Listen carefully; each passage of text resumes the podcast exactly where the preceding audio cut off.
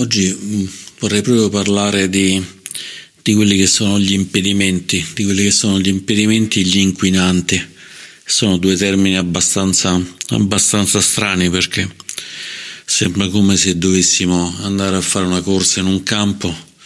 e c'è qualcuno che ci blocca, che ci ferma, che ci placca come nel rugby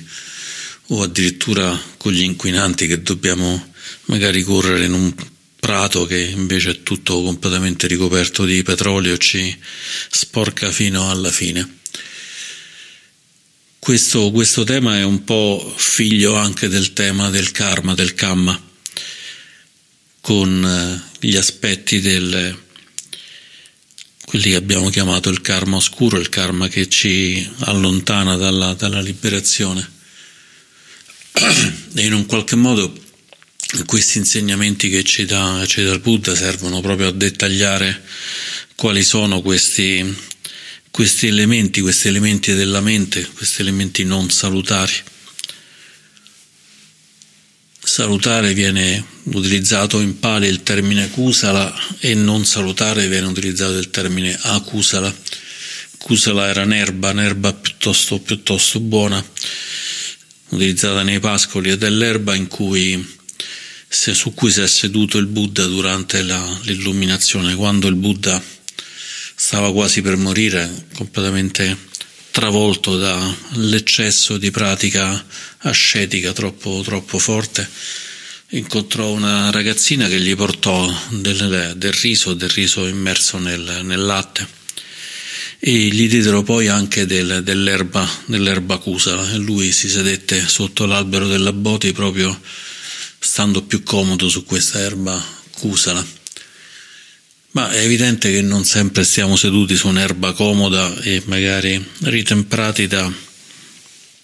dal riso con, con, con, il latte offerto da, da una devota. A volte insomma ci capita che la mente invece se ne va per conto proprio, dovunque stiamo seduti. Sentiamo pizzicori, fastidi, spine che ci toccano e così via. Siamo un po' come la principessa sul pisello che non riesce a dormire nemmeno sotto eh, sopra a sette materassi perché c'è qualcosa, qualcosa che non va. Questa immagine ci fa sempre molto sorridere, ma poi se andiamo a guardare siamo tutti noi principesse sul pisello de, che anche se abbiamo un materasso, due materassi, tre materassi, c'è sempre qualcosa che ci dà fastidio. Il termine che si utilizza in Pali per definire gli inquinanti, che è un termine un po' inquinanti, veleni e così via, è chilesa, mentre in, in sanscrito si chiamano klesha. E come molti termini dell'insegnamento del Buddha sono termini ripresi da una diversa tradizione, una tradizione più antica che è quella vedica, ma il Buddha l'ha completamente rinno, rinnovati come, come termini. In generale quando parliamo di inquinanti parliamo di quegli stati non salutari che in qualche modo offuscano, offuscano la mente e sono anche stati che sono compresenti nelle azioni non salutari, quindi questi stati mentali vivono nel momento in cui facciamo qualcosa di non, di non salutare. Ci sono numerose, numerose liste di, di, quali sono questi, questi, inquinanti. La più semplice, quella più pregnante, è quella dell'identificazione dei cosiddetti tre veleni, che sono i tre elementi che ci allontanano, allontanano dallo stato di nirvana, di nibbana, e sono quelli di ignoranza. L'ignoranza è quella di non vedere le cose per come sono, cioè di di vederlo in modo erroneo, quello che è l'obiettivo nell'ottuplice sentiero della, della retta visione. È l'ignoranza e naturalmente la coppia di attaccamento e di avversione. Attaccamento è collegato al desiderio e l'avversione è collegata alla rabbia, alla collera, all'odio e a tutti gli stati che possiamo associare a questo aspetto. In generale l'insegnamento del Buddha ci mostra che in tutti gli stati non salutari è sempre, è sempre presente l'ignoranza. L'ignoranza è, come dire, un campo comune di tutti quanti i momenti non salutari, mentre mentre l'avversione e l'attaccamento si escludono l'uno con l'altro, almeno a livello di singolo, di singolo momento, di singolo momento mentale. Però questo non ci impedisce di avere un'alternanza nella mente per cui magari in due minuti abbiamo 20 volte avversione, 20 volte attaccamento. Voglio tanto quella persona, ma mi offendo tanto che mi dice quest'altra cosa, ma io la amo tanto, la desidero, però ci rimango ancora più male e così via. Entriamo quasi in una specie di oscillazione continua fra attaccamento, fra attaccamento e avversione. Sebbene sia chiaramente molto preciso parlare di, di ignoranza, di, mm, spesso viene anche tradotta come delusione, però delusione forse è un termine più adatto all'inglese, delusione nel senso di non vedere bene le cose e quindi rimanere delusi poi da, da questa cosa che è un po' un fenomeno successivo. Quindi ignoranza sembra senz'altro più, più comodo, almeno per noi, per noi italiani. Ci sono delle liste un pochino più dettagliate. E nell'Abhidhamma, che è questa parte del canone Pali del, che tradizionalmente si riconosce essere stata quantomeno iniziata da Sariputta, che è uno degli insegnanti più importanti del, del Dharma, uno degli allievi più importanti del, del Buddha insieme a suo cugino Mahamogallana, in cui si è provato a distillare tutti gli insegnamenti del Buddha facendone una specie di manuale vero e proprio. E in questo, in questo Abhidhamma eh, si fa l'elenco di, di dieci, di dieci eh, veleni, di dieci chilesa, e sono l'avidità, L'avidità è chiaro che è figlia della, dell'attaccamento, l'odio, che naturalmente è un dettaglio dell'avversione, quindi avidità, odio, delusione. Delusione è appunto questa, questa coppia che viene dall'ignoranza e una volta che l'ignoranza è stata svelata c'è l'avversione rispetto all'ignoranza che, che si è venuta a mostrare. Quindi avidità, odio, delusione, presunzione le visioni errate, le visioni errate è un tema particolarmente, particolarmente critico perché chiaramente essendo condite dall'ignoranza ci, ci portano a confonderci verso, verso il mondo. C'è il dubbio, c'è il dubbio, c'è il torpore, l'irrequietezza e poi ci sono due aspetti che sono apparentemente finali ma molto importanti che sono la sfacciataggine, l'essere senza vergogna e l'imprudenza, l'imprudenza nel senso di comportarci in modo imprudente verso le altre persone. Quando si vanno a vedere i fenomeni non salutari si vede che la sfacciataggine è attiva ogni qualvolta ci approcciamo con altre persone o anche con, con noi stessi in modo, in modo non salutare, perché in un qualche modo c'è questo senso di fondo di mm, come dire, di fregarcene dell'altro, semplicemente. Cioè lo stiamo trascurando. Diciamo, sto facendo questa cosa che non va bene, sto rubando questa cosa, non mi importa di rubare all'altra persona. Sto parlando in modo sgarbato a una persona, sono sfacciatamente attivo nel non curarmi dell'altra, dell'altra persona. E così la stessa cosa per l'imprudenza, questa cosa di agire senza, senza pensare agli effetti, effetti collaterali. Questa devo dire che fu uno dei insegnamenti per me più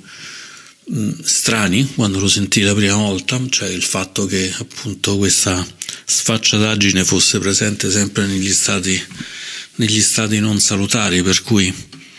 da quel momento in poi ho cominciato a osservare se fosse vero e quando mi riesce ad osservare i miei stati mentali non salutari non posso non riconoscere che invece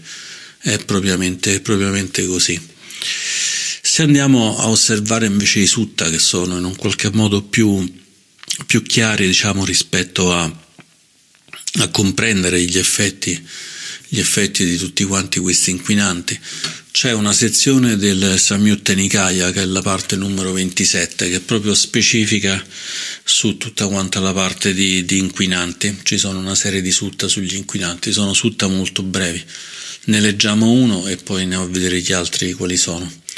Cominciamo dal primo, che è Uppakilesa Samyutta. Questa è la sezione e il sutta numero uno si chiama Veleni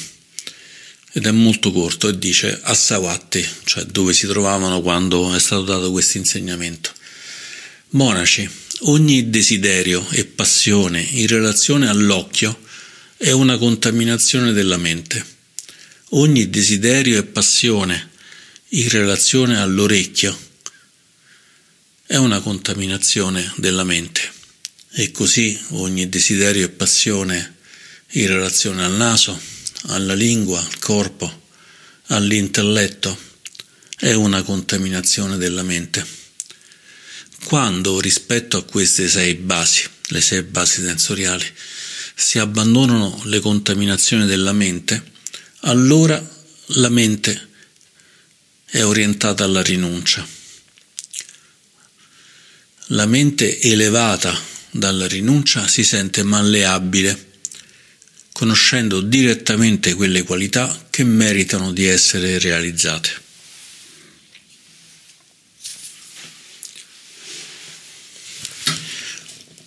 Come molti dei sutta del Buddha è molto corto e anche molto ha delle parti molto saporite e delle parti abbastanza però eh, difficili da, da, da, da mangiare perché quando diciamo ogni desiderio e passione in relazione all'occhio, dici ma io in relazione all'occhio non ho nessun desiderio e nessuna passione. È chiaro che qua quando si dice relazione all'occhio si intende a tutto quanto l'emergere dei, dei fenomeni condizionati dal contatto della base sensoriale con qualche oggetto esterno, quindi praticamente si parla di desideri e passioni visivi, cioè vediamo qualche cosa e questo qualche cosa genera in noi desiderio, desiderio e passione. Naturalmente potremmo anche girare la stessa cosa, anziché con desiderio e passione, con avversione e non cambierebbe assolutamente, assolutamente nulla. Quindi il Buddha quello che ci dice è ogni qualvolta c'è desiderio e passione che sono contemporanei al fenomeno altrimenti fisico, altrimenti inevitabile, altrimenti eh, ineluttibile, che è quello del contatto del, della parte sensoriale della, della vista con, con un oggetto, allora questo qua significa che noi non stiamo vedendo veramente quell'oggetto per così com'è, ma lo stiamo vedendo colorato e trasformato da desiderio e passione.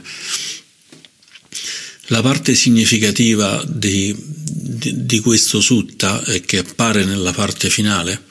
in cui quando ci dice che praticamente nel momento in cui si rinuncia la mente si eleva, si eleva perché diventa più libera e si sente malleabile, un po' mi piace pensare che quando noi abbiamo questa parte degli inquinanti in un qualche modo ci stiamo irrigidendo, ci stiamo irrigidendo, è come se incontriamo una persona che ci è stato detto che ha parlato male di noi, allora ci andiamo a parlare molto, molto stizziti, molto irrigiditi, quindi quella persona ci racconta magari che ha visto un film e noi stiamo tutti irrigiditi dicendo ah se, se lui mi sta dicendo che il film è bello sicuramente sarà orribile. E magari poi ci dice ah ho visto quella persona piacevolissima. E noi pensiamo sapendo che hai parlato male di me eh, allora quella persona sarà orribile a sua volta. Tu sei orribile e quell'altra persona orribile poi a un certo punto si scopre che quella persona in realtà non ha parlato male di noi, ma abbiamo capito male noi, ci è stato riferito male. E allora magicamente cambia tutto. Cambia tutto, allora rivediamo le cose che ci ha detto quella persona sul film, su quell'altra persona ancora e diventano tutta un'altra cosa, tutta un'altra cosa perché le possiamo finalmente ascoltare, prima non le stavamo veramente ascoltando, prima le stavamo infilando a forza dentro a un sentiero preconfezionato che era il sentiero della nostra, della nostra avversione. E quando, e quando abbiamo questa rinuncia, il Buddha dice che la mente è malleabile, quindi non è rigida, è una mente, è una mente flessibile, è una mente capace di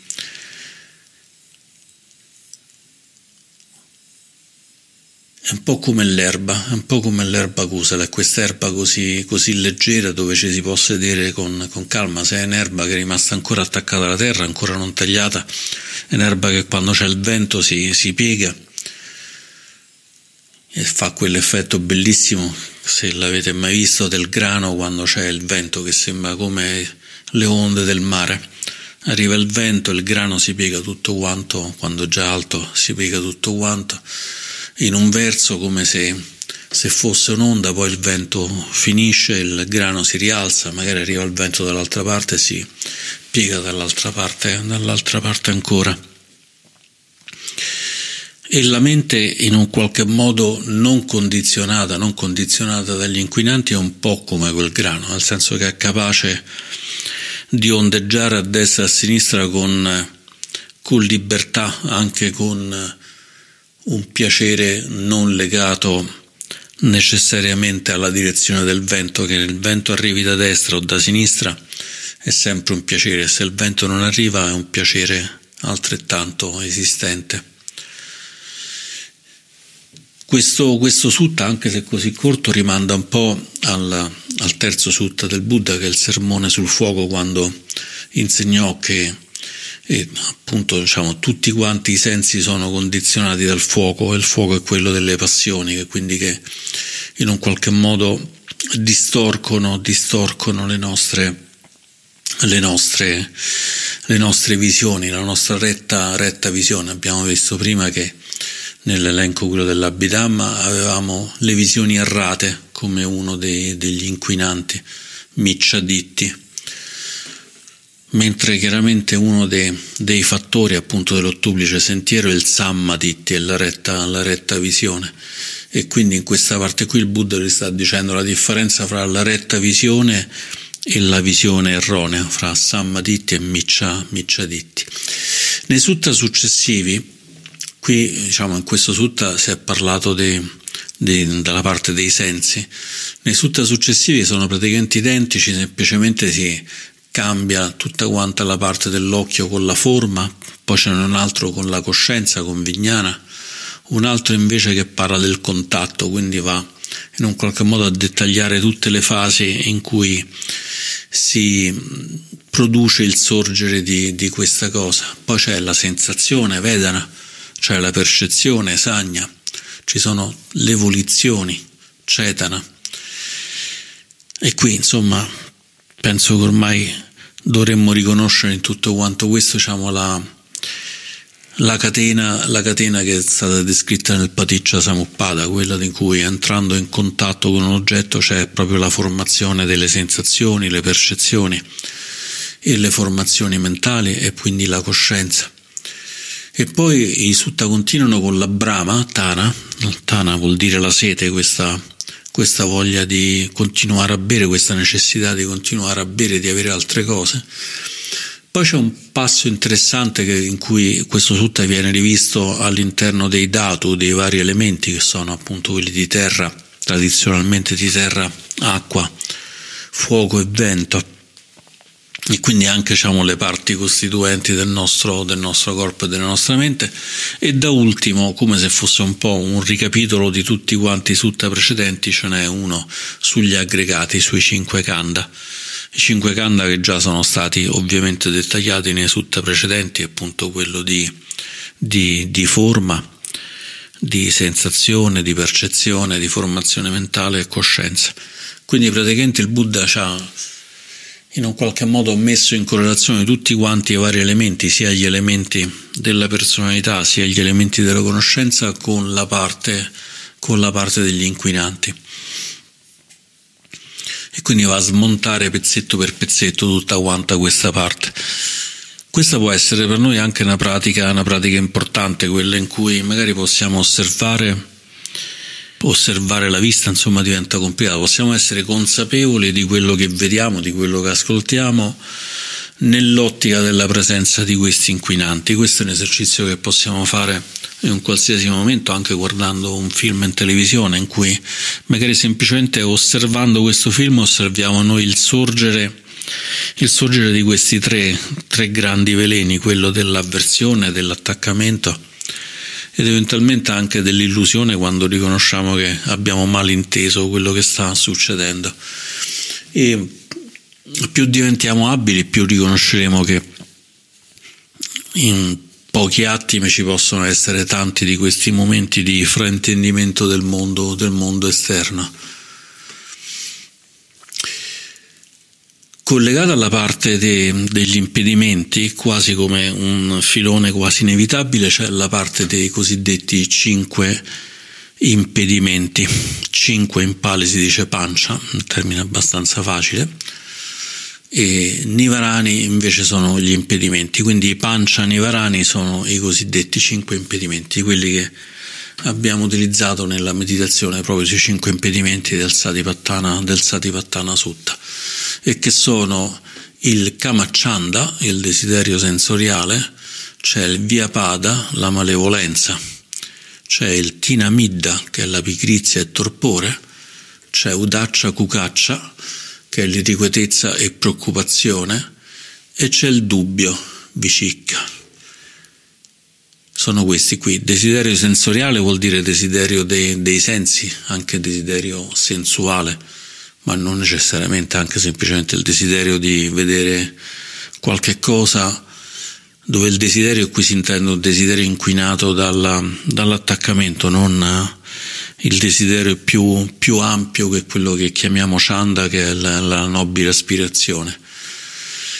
La malevolenza chiaramente sono tutte le forme di ostilità, risentimento, odio, amarezza. Pigrizia e torpore è una cosa che conosciamo molto bene nella meditazione perché è così facile a un certo punto addormentarsi, ma in generale insomma possiamo vedere che questa pigrizia e torpore stanno spesso nei momenti della nostra vita quando non ci va di fare qualche cosa che magari invece abbiamo capito che dobbiamo fare, ma si insinua sempre questa svogliatezza, questa poca voglia, questa poca energia di farlo e chiaramente il contraltare che è il quarto di questi cinque impedimenti, Utaccia, Cucuccia, che è proprio questa irrequietezza e preoccupazione, quindi praticamente quando la mente se ne va per conto, per conto proprio non riusciamo a essere in nessun modo concentrati. Il dubbio invece è quando ci cominciamo a chiedere e mettere dei problemi. Spesso in Occidente diciamo che il dubbio è l'unica certezza, come diceva una canzone, ma il dubbio nella pratica, nella pratica del Buddha Dharma non è precisamente un aspetto, un aspetto positivo. C'è un aspetto positivo che è quello dell'investigazione, che è quello dell'investigazione che fa parte proprio dei sette fattori di illuminazione e quello diciamo ci consente di andare invece a togliere il dubbio, a portare via il dubbio. C'è tutto un lavoro che si può fare chiaramente per ridurre e quindi allontanare questi, questi cinque impedimenti. E mm, riprendo un po' una serie di elementi di un libro magnifico di Aggianti Radammo che ha scritto in inglese Working with the Five Hindrances, lavorare con, cinque, con i cinque impedimenti in cui dice ci sono una serie di condizioni a supporto che ci facilitano l'abbandonare, l'abbandonare questi cinque impedimenti e sono, non a caso cominciamo dal, dal primo che è la generosità. Uno potrebbe dire ma che c'entra la generosità? Un po' l'idea di fondo è che nel momento in cui noi facciamo una vita più eh, eticamente orientata, questo qua diciamo in un qualche modo calma la mente e ci consente di osservare meglio le cose e liberarcene meglio. Quindi la generosità è in generale il primo insegnamento che il Buddha dà a tutti, a tutti i nuovi, non dico discepoli, ma chi va a chiedergli qualche cosa. Diciamo l'insegnamento più iniziale dell'insegnamento del Buddha Dharma è proprio la generosità, non è soltanto l'insegnamento del Buddha Dharma, è l'insegnamento di moltissime pratiche spirituali, ma eh, è proprio il primo anche nel caso del, del, buddismo. Naturalmente poi c'è tutta quanta la parte di etica, di moralità che corrisponde con i cinque, con i cinque precetti che nel caso, nel caso del buddismo coincidono con quello di non prendere ciò che ci sia stato dato liberamente, di non usare la parola in modo aggressivo, falso e così via, di avere, di non avere una scorretta condotta sessuale, di non uccidere, non uccidere nessun essere vivente. E l'ultimo è quello di non assumere sostanze che ci riducono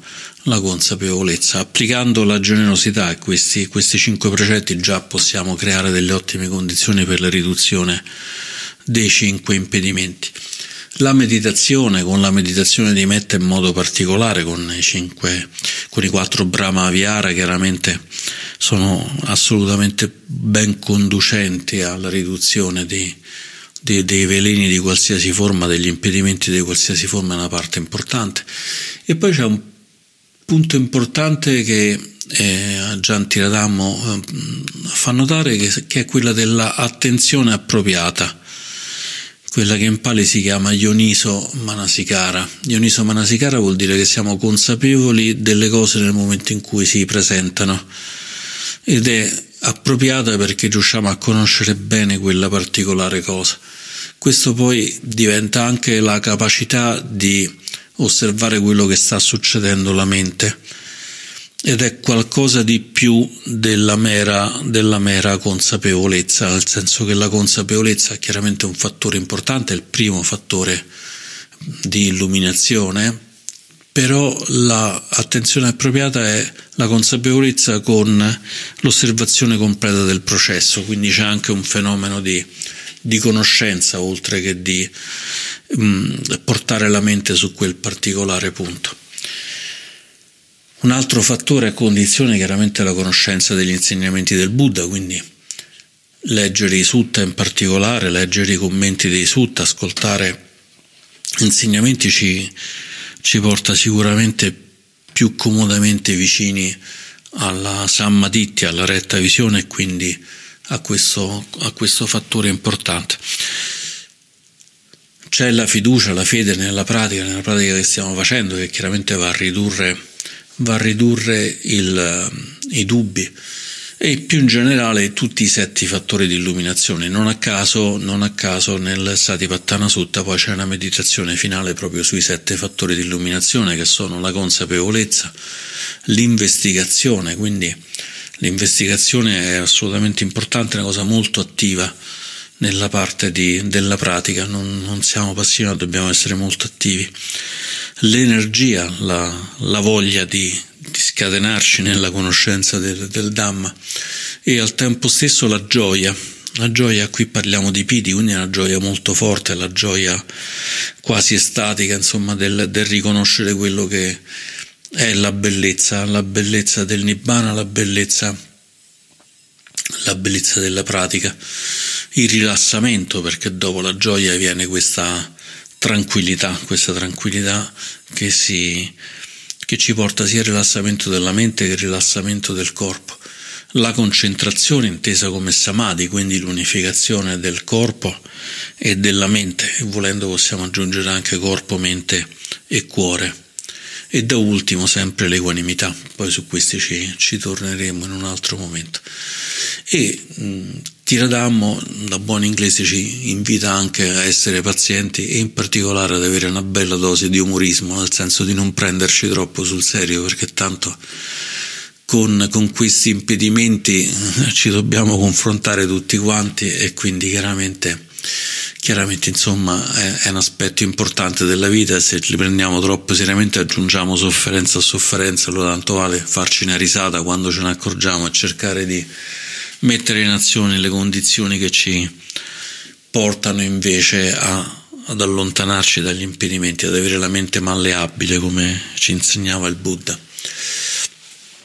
Ci sono per ognuno di questi cinque impedimenti ci sono delle pratiche, delle pratiche che conducono al distacco da questi cinque impedimenti. Ognuno di noi potrebbe vedere qual è l'impedimento più forte nella sua vita e magari fare delle pratiche più specificatamente legate legate a questo, a questo aspetto. Ad esempio tutto ciò che è desiderio sensuale, che sono principalmente attaccamenti al corpo, si consiglia di fare una meditazione che è quella di Asubha, sono le cosiddette meditazioni che non si vogliono fare e in questo caso si parla proprio della meditazione sul cadavere, la meditazione sulla, sulla, sulla morte e quindi in modo tale che piano piano ci distacchiamo dall'attaccamento del corpo. Ce ne sono diverse versioni, c'è sia la meditazione sul cadavere, c'è anche la meditazione di vederci come, esclusivamente come ossa e scheletri e così via. Sono meditazioni piuttosto forti da eh, fare soltanto nei momenti in cui ci sentiamo in condizione di poterle fare, ma riducono sicuramente l'attaccamento ai desideri sensuali. La pratica che ci eh, bilancia contro la malevolenza naturalmente è quella di, di metta, di gentilezza amorevole. Se ci sentiamo aggressivi e così via, possiamo anche lavorare proprio su questa parte, su questa parte di metta in modo tale da pian piano sciogliere questa aggressività che abbiamo dentro, dentro di noi. Per la pigrizia e il torpore la cosa è un pochino più complicata, dobbiamo lavorare sull'energia, dobbiamo portare quindi più lavoro sull'investigazione, su quello che sta accadendo. E anche in questo caso anche in questo caso le meditazioni come quelle sul cadavere e così via possono essere utili. Possono essere utili perché sono meditazioni che ci fanno capire che non abbiamo tutto il tempo dell'universo e quindi non avendo tutto il tempo dell'universo non ci possiamo permettere di essere pigri e in qualche modo questo qui fa sorgere quel senso di urgenza che chiamiamo Sambuega che ci dice oh spicciati che se no qua le cose non vanno bene dobbiamo cercare di uscire da questa ruota del criceto che chiamiamo Sansara. Irrequietezza e agitazione invece in un qualche modo eh, va chiaramente conosciuta, conosciuta approfonditamente, tutti quanti questi cinque impedimenti vanno conosciuti all'interno della, della nostra mente in modo, in modo preciso. In generale le meditazioni di samatha, le meditazioni di concentrazione che ci consentono di spengere un po' il motore della mente, spengere un po' il ehm, rumore disordinato della mente, ci aiutano a capire che oltre l'irrequietezza eh, ci può stare qualcos'altro. La meditazione di gentilezza amorevole, in particolare applicata verso noi stessi, perché irritazione e agitazione spesso nascono anche dal fatto che ci sentiamo in colpa per qualche cosa allora praticare anche metta nei nostri confronti, riconoscere che possiamo invece essere più attivamente chiamati a rispondere di quello che abbiamo fatto, non con un senso di colpa che poi ci porta poco lontano, ma invece con un senso di responsabilità che ci fa fare delle cose appropriate, per quella cosa lì va a ridurre, va a ridurre questo senso di irrequietezza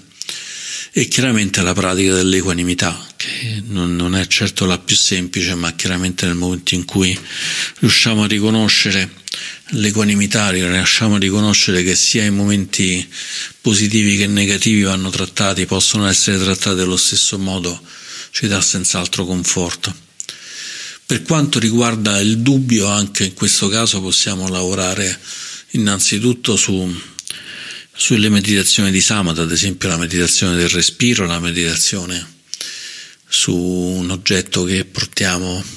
al nostro, nostro, interno, può essere il respiro, può essere la fiamma della candela, il suono del silenzio che sentiamo fra le orecchie, qualunque di queste, di queste sia, e naturalmente sviluppare, sviluppare la, la conoscenza, la conoscenza sia